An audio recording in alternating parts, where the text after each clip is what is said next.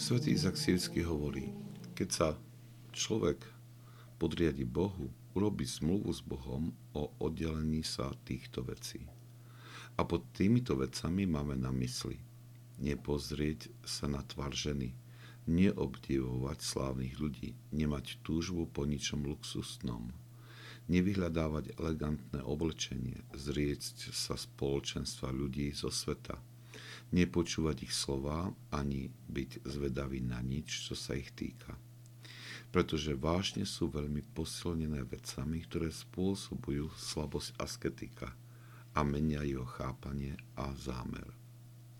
Ak je pravda, že pohľad na to, čo je dobré a nádherne podnecuje voľu človeka, ktorý je horlivý podstúpiť námahu na ich získanie, tak je zrejme, že to, čo je v protiklade k dobru, má tiež silu uchvátiť ľudskú myseľ.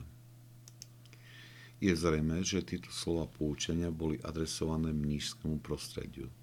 To však neznamená, že pre tých, ktorí žijú vo svete, nie sú užitočné. Práve naopak. Duchovné zákonitosti platia pre všetkých rovnako a preto by sme sa mali usilovať o ich radikálne osvojenie vzhľadom na náš stav a povolanie. Svetý Izak Sírsky poukazuje na oddelenie sa od sveta a ponúka pár oblastí, kde sa to má prejaviť.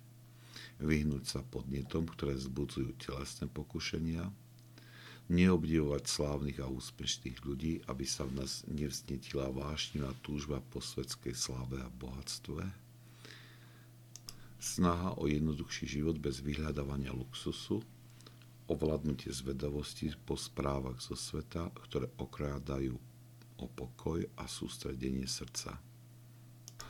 Aj tí, ktorí žijú vo svete, môžu veľmi ľahko vyvinúť úsilie, aby sa vyhli týmto vplyvom sveta.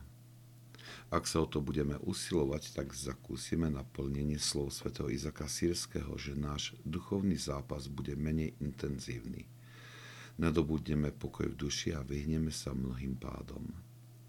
Bude to aj veľmi zretelný znak toho, že svoje krstné povolanie berieme veľmi vážne.